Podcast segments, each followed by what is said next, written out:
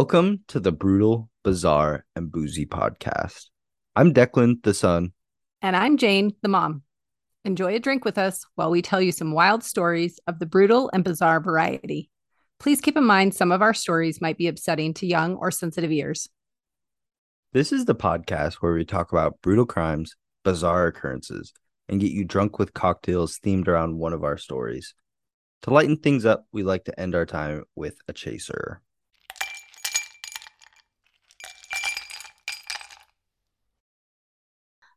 What um you're going to do a brutal story this week, right?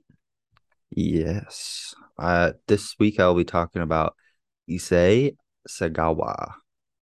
He's a famous Japanese author and pop culture icon who's famous for eating a woman. Oh, that's not very nice. Yeah, not not great. No. And for anyone listening, I would not recommend looking up the photos. I I accidentally clicked the photo tab and oh, I great greatly mistake it. Very brutal, huh?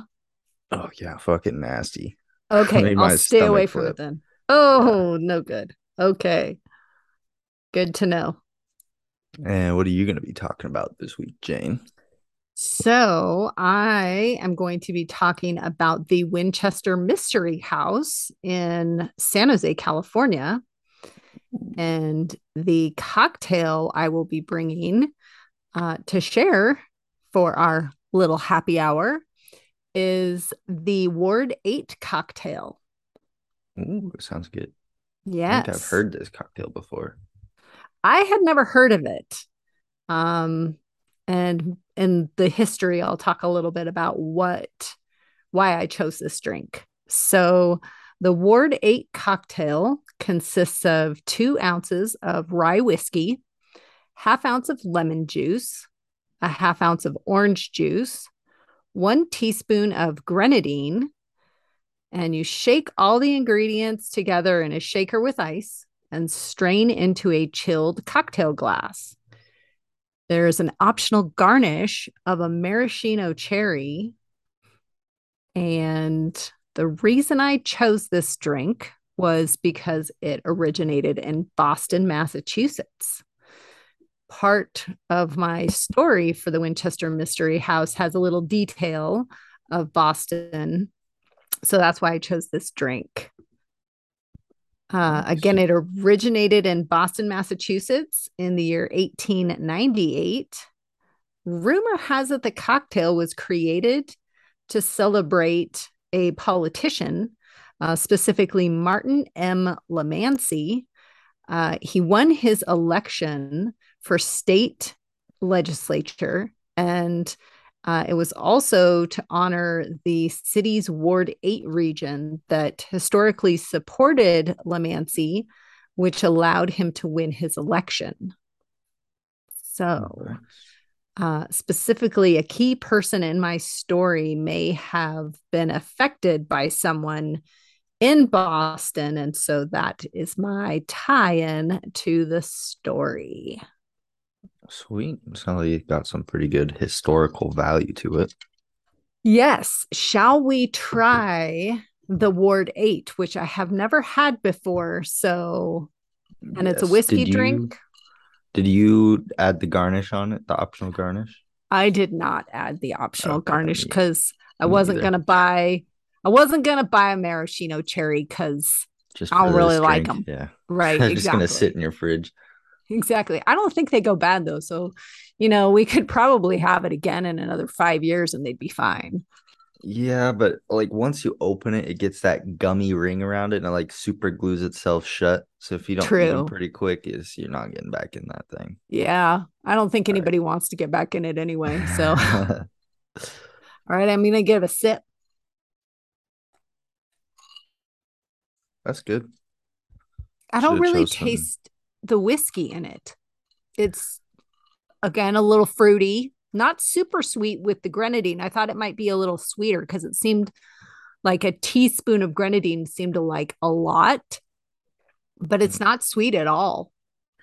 What kind of whiskey did you use? Because I got some cheap shit in it. You can taste it through mine.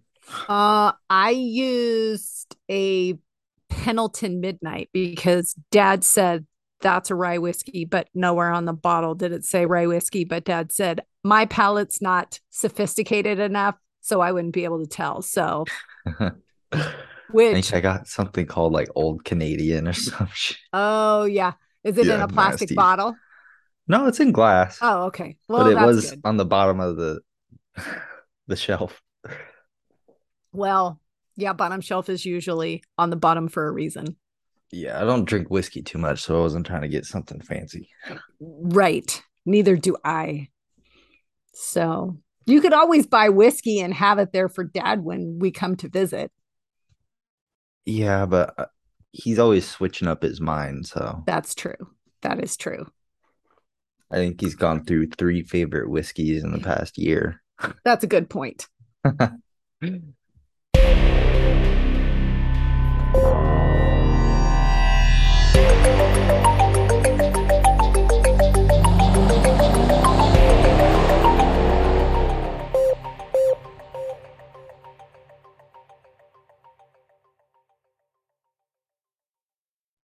All right. Are we ready for my bizarre story? Yes, I'm ready. Hit me with it. Sounds good. There is a one of a kind mansion in Central California. Although technically, I think most people consider that area Northern California. To me, it's more central, but we'll call it Northern California. It is surrounded by lush green gardens. Both have been toured by millions of people from all over the world. The architecture is beyond compare and a historical landmark. The experiences of people within the massive home have been whispered about for over 100 years. Some people visit the home with excited anticipation about what they might see or experience, while others are terrified by stories that they have heard. Are you daring enough to visit the Winchester Mystery House? I'd I've like- always wanted to go there. Yeah, we were planning on going there, and then COVID hit, right? Yeah, basically. I think you're exactly right. We were planning a trip down there, and like the next month, everything got shut down. Yeah. So, all righty. Sarah Winchester was the creator of the Winchester Mystery House, but it's doubtful she ever considered she would be responsible for, for creating such a massive home that is full of speculation, rumors, and mystery when she married into the family. Sarah Winchester was Sarah Pardee when she met William Winchester in Connecticut. William and Sarah were married in 1862. William's father, Oliver Winchester, was the founder of Winchester Repeating Arms Company, which was responsible for redesigning a rifle and revolutionizing firearms of the time. The new gun was later touted as, quote, the gun that won the West, unquote. Not being a gun aficionado, I don't know anything about how it changed things, but apparently it was pretty fancy. Well, I mean, everybody's heard of the Winchester rifle. Exactly. Four years after Sarah and William married, Sarah gave birth to their daughter, Annie. Sadly, Annie passed away less than six weeks after she was born due to a rare medical condition. The couple never had any other children, which is really, really sad that uh, to have that happen. Yeah. And- Any weird medical condition for babies is always tough. Yeah. In 1880, Oliver Winchester passed away, leaving his share of the company to his son William. Tragically, William died three months later from tuberculosis, leaving all of his estate solely to Sarah. At the time, Sarah inherited $20 million and nearly 50% of the rifle company stocks with a daily income of $1,000. That was, yeah, Was that was the money? money. Yeah. So, are you ready for today's money? Yes, hit me with it. In today's money, sit down if you're not sitting down. In today's money, that is one lump sum of over $580 million and nearly $30,000 per day, every day. Damn, we need to start making guns. And then I, it's so much money.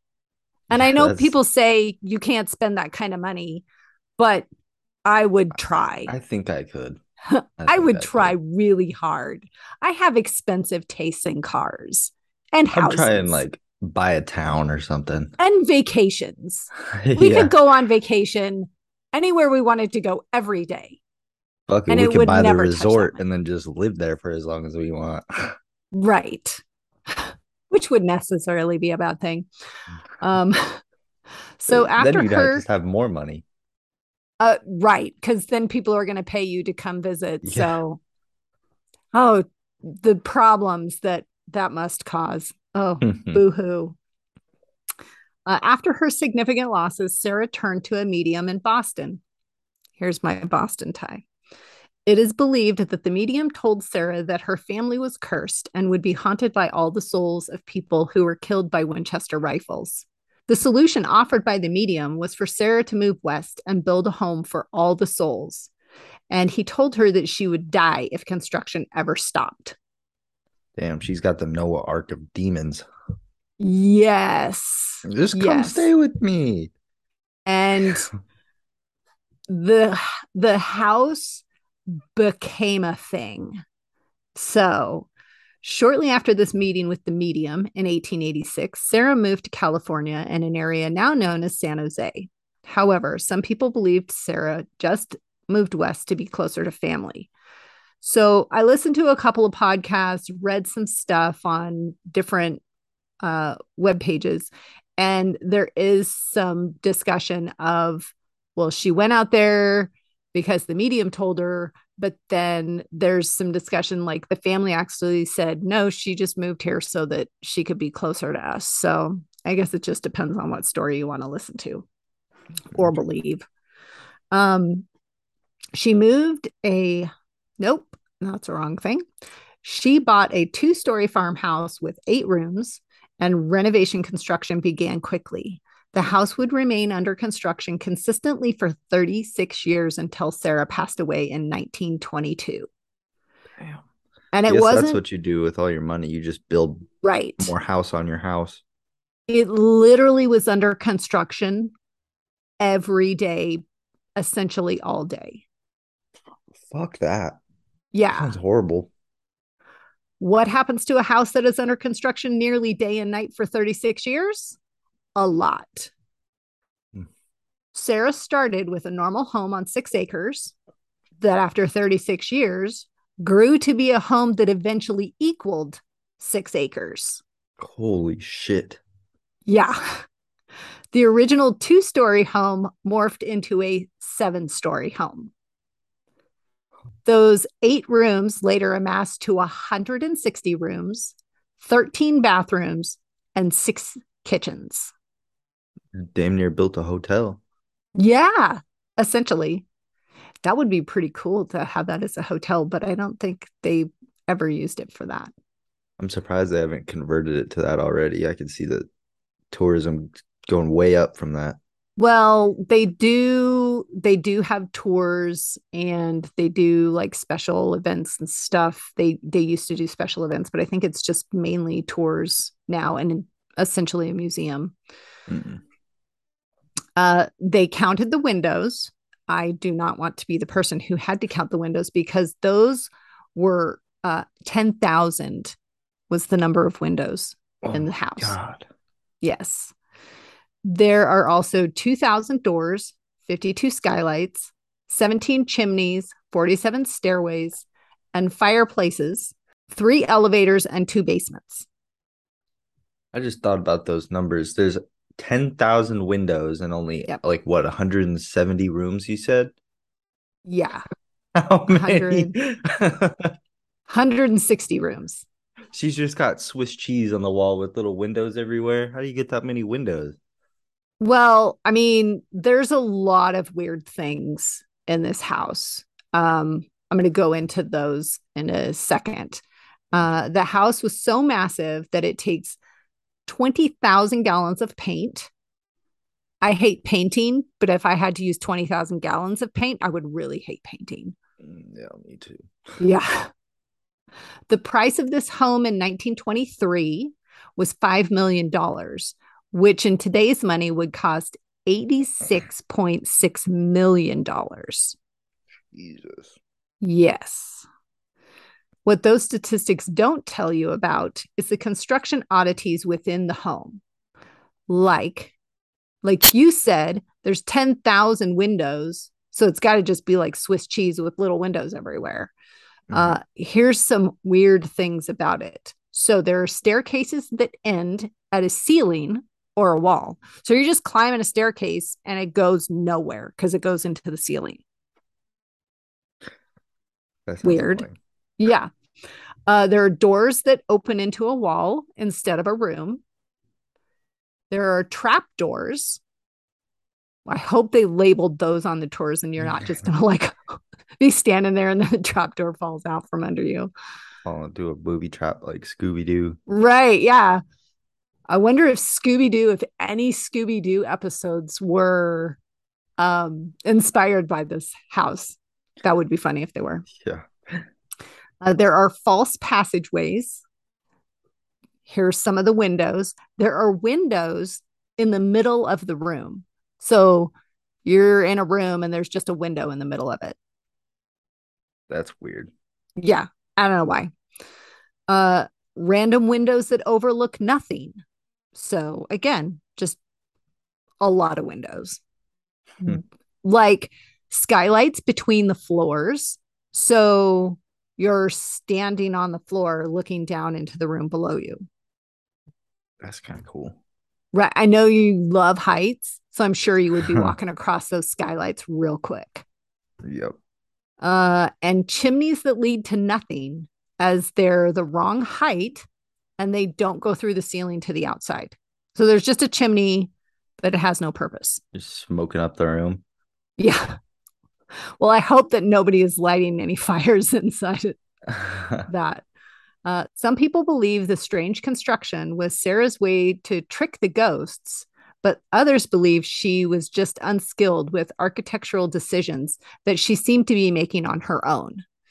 So there's a rumor out there that she didn't employ any architects and she was just like can go to the construction guys and say can you just build a room like this and she had no idea what she was asking for because she didn't know anything about architecture and so that's why there's just weird random things that's so it just it just aids to the whole mystery behind yeah. the house because you have no idea what's going on um all these bizarre architectural items certainly aren't scary, but remember, she was building this house with the intent of housing ghosts. Because the medium told her, build a house for all the souls. Mm-hmm. Since the home uh, has been open for public tours in 1923, people have reported ghostly experiences. Some report seeing workers dressed in period clothes, thinking they were hired actors to make the tour more authentic, only to discover that no actors had been hired. Ooh. So, yeah. So some people have said that, you know, they're like in a certain part of the house and they see a guy that's wearing clothes from like the 1900s and he's wheeling like a wheelbarrow and bricks and things around. And they're like, wow, they're doing this tour up really cool to make us feel like we're there at the time. And then they comment on it later to the tour guide and they're like, no, we don't have anybody that does that, you saw a ghost. Yeah. Good to know. Um, a worker reported hearing footsteps in an area that was off limit to visitors. When he investigated the sound, he discovered he was alone. So he was in a section that they said, you know, no one can be here. And he heard footsteps. So he's following these footsteps, trying to tell the person you're in an, you know, area you're not authorized to be in. It's only for employees. And he kept walking around and there was literally no one there. He was all by himself. Ooh, freaky. Right. Again, when you hear footsteps, you don't want to be hearing footsteps that aren't there. No. Uh, people have also reported uh, feeling their clothing getting tugged on, experiencing temporary blindness, thinking that the lights have been turned off. So basically, you're walking through and all of a sudden you go blind and you think, oh, everybody just turned the lights off. We're in the room that we're in. And no, you just went blind. Oh, God. And That's it's scary. temporary and it goes away. But yeah, it would be terrifying if it happened to you. Right then, you're like, nope, I'm out. I'm going home. I- help me find my car and I'll sit there until my sight comes back. or call me an Uber right now. yeah. Uber is not a sponsor, but if Uber would like to sponsor us, go for it. Uh, people have also heard organs playing and feeling sudden areas of cold. That's freaky. That is my story about the Winchester Mystery House. Yeah, I'd love to go check that place out. I would too. I heard I heard another story and then I was going to include it. It was a ghost story, but the the story that I heard and the names that were given in the story, I could not find legitimate sources for it. And I was like, I'm not including that because it almost sounded like the person telling the story just made it up for shock factor. Ah, And so I was I was bummed out that I was like, I can't find and they specifically said this person's name and the parents were here and this was the parents' names and I found nothing along those lines and which was kind of a bummer. So, but mm, that Yeah. is my story about the Winchester Mystery House. super cool. Yeah, I think we should go there someday. I agree. I wish that COVID didn't cancel that one trip. I know.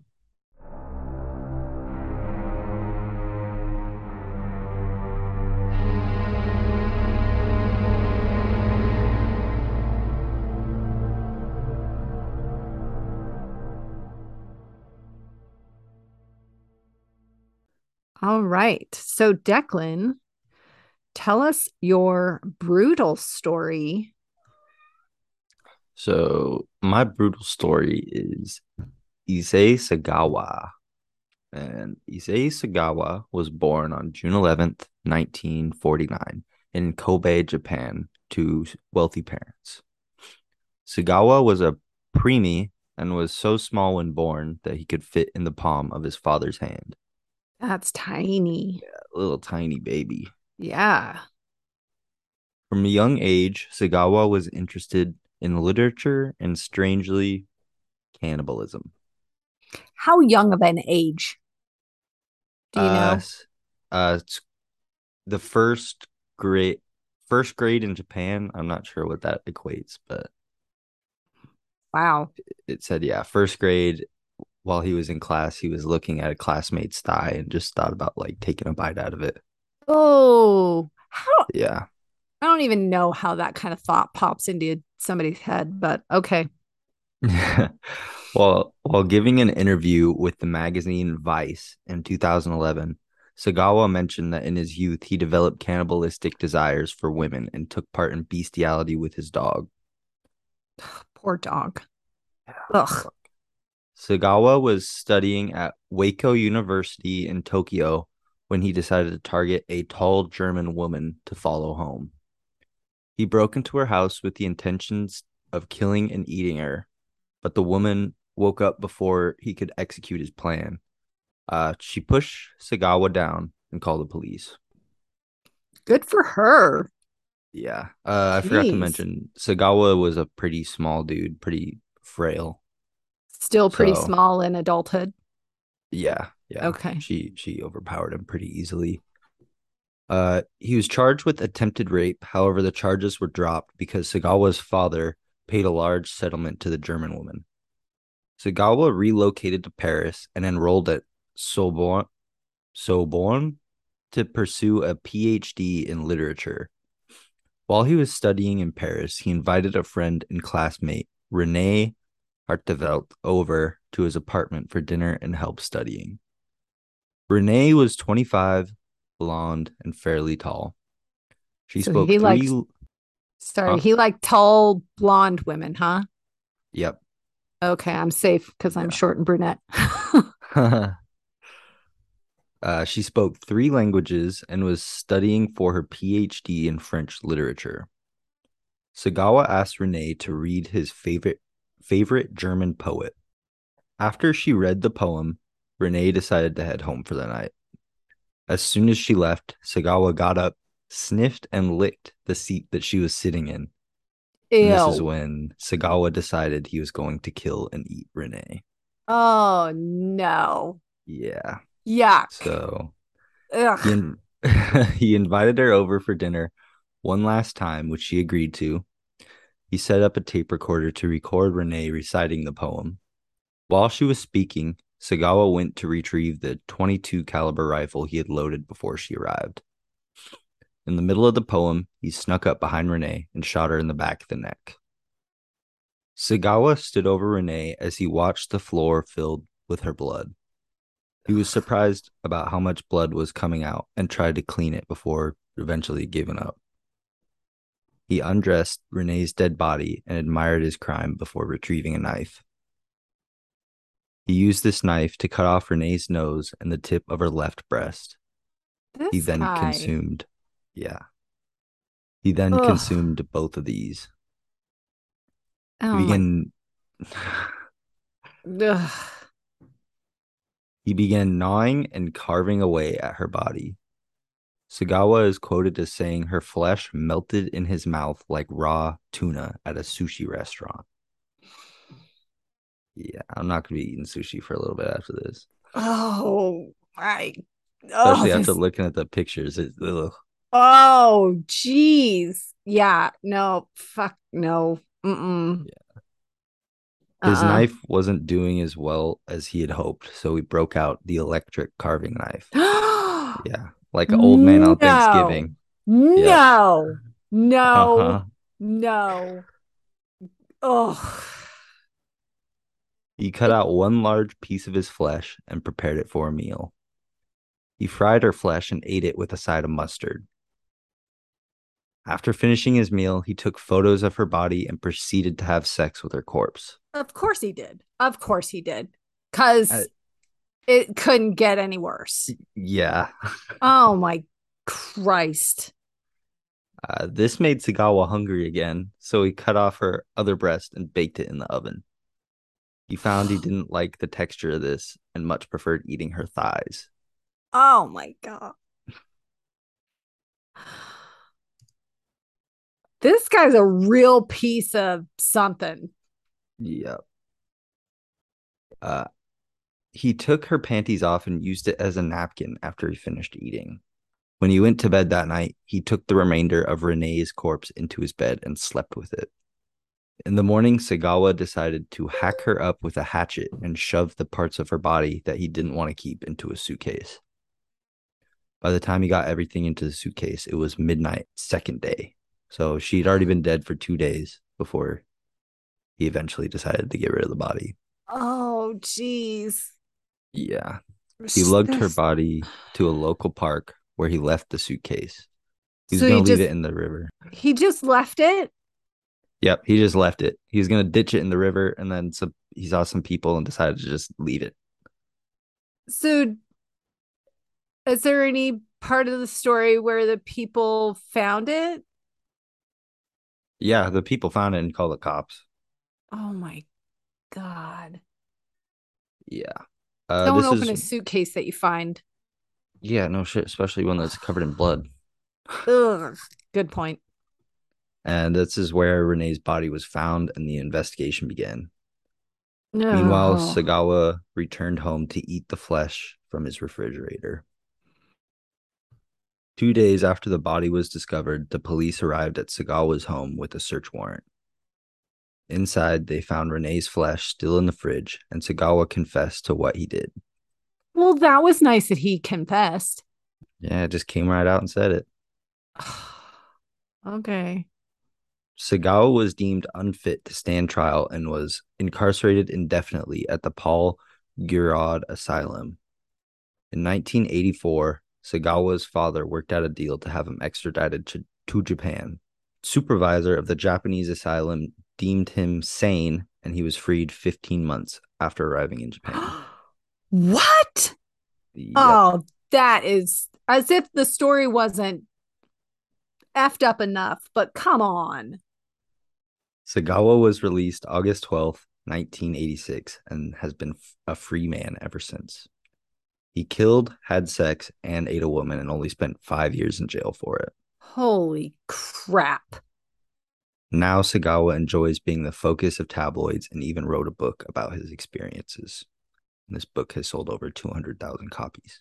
Jeez, oh, Pete, my horrid. Yeah, not a fucking cool guy. Oh my gosh.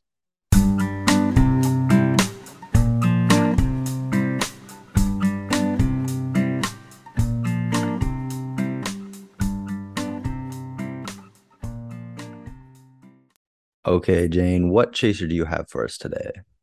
So, my chaser is that we have someone in Belgium who is downloading and listening to our podcast. And I am super excited about that because I don't know anybody in Belgium. And I think it's fantastic. And it just makes me smile. And I'm like, yes, Belgium. That's so cool. We're international, baby. I know. so if you are the Belgium listener, please feel free to reach out to us and say hi. Shout out to you. Yeah. What is your chaser today, Deklan? So I have a heartwarming chaser. Love that.